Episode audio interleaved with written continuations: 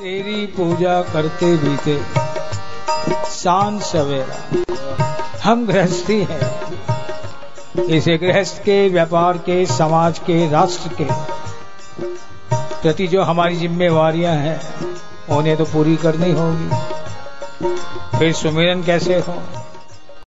श्री नानक देव जी की भाषा में कहूँ तो नाम खुमारी नानका, चढ़ी रहे दिन रैन बात यहाँ पीने की नहीं की गई, कि 24 घंटे माला ही बढ़ता रहो। इसे नाम से ज़्यादा कोई भी हम कर्म कांड करें, कोई भी क्रिया करें, उसकी खुमारी बनी रहे, ये ज़्यादा इम्पोर्टेंट है।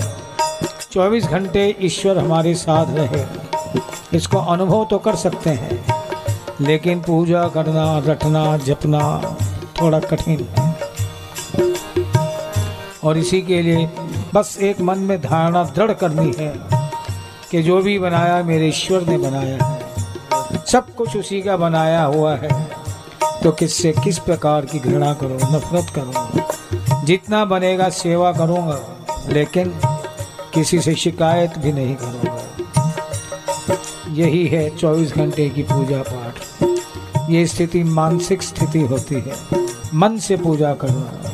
पूजा वही रहती है, उपकरण बदल जाते हैं। मान लीजिए हमें भोग लगाना है। कोई मंदिर में जाए या ना जाए, मैं फिर कह दूँ कोई खंडन मंडन नहीं। कि मूर्ति के सामने ले जाकर हम भोग रख दें, वो तो है ही भोग लगाना। और भी बढ़िया हो, ना जा पाए, कोई बात नहीं, थाली सामने आ गई। मनी में आओ प्रभु, थाली सच कर आ गई है। आ जाओ, भोग लगाओ। क्या वो नहीं आ सकता वहाँ? है? क्या उसकी सामर्थ्य नहीं वहाँ आने की? हमने तरीके थोड़े गलत अपना लिए हैं।